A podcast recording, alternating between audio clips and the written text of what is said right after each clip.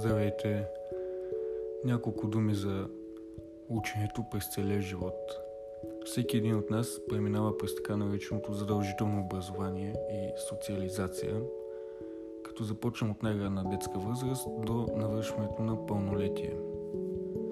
Това е необходимо, тъй като се налага след навършване на пълнолетие да функционираме в обществената структура пълноценно. Но за да бъдем успешни в личностен и в професионален план, ние трябва да направим нещо повече от това да преминем през задължителното образование. Ние трябва да се образоваме с допълнителни методи. Едни влизат в университет, други изкарват курсове, трети посещават семинари и всеки прави нещо, за да повиши квалификацията си и знанията и уменията, които смята, че са му необходими.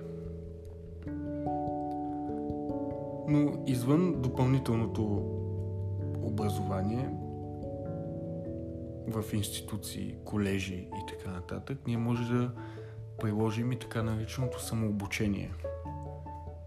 Въпросното самообучение набира все по-голяма скорост от години насам и то е подбудено от два фактора. Първият фактор е наложително подбуждане. Това се отнася за хората, които искат да сменят професията си и те преминават през съответните обучения, за да придобият нужните умения, чрез които да упражняват успешно бъдещата си професия. Вторият фактор е така нареченото любопитство. Колкото и да звучи странно, любопитството е мощен двигател на самообучението и когато нещо е интересно на някого, той задълбава и изучава, проучва даден аспект от нещо и по този начин, осъзнато или не толкова, той се самообучава в тази област. Самообучението разбира се звучи добре, звучи хубаво, но крие някои рискове. Не винаги самообучението може да бъде систематично и по този начин могат да се изпуснат основни аспекти от дадена тема. Но въпреки това, самият стремеж към самообучението говори доста добре за дадена личност, тъй като това издава стремеж за развитие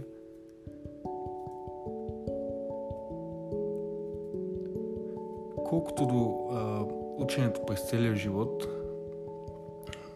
почти се е превърнало в тенденция, тъй като в условията на свободен пазар, свободна пазарна економика,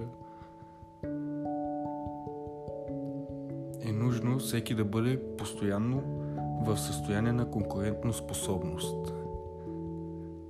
По този начин човек е едва ли не принуден да се обучава, да учи, да не спира своето развитие и в това няма нищо странно, тъй като вече не живеем в тези времена, в които завършваш училище с някаква специалност, която да практикуваш до края на живота си. Тези времена отминаха безвъзвратно, няма шанс да се върнат, поради една проста причина. Този модел очевидно не работи. Ние не живеем в статичен свят. Ние живеем в свят, който се развива непрекъснато, в който непрекъснато се създава предлагане, търсене. Економиката действа по този начин и ние просто трябва да се адаптираме към това нещо.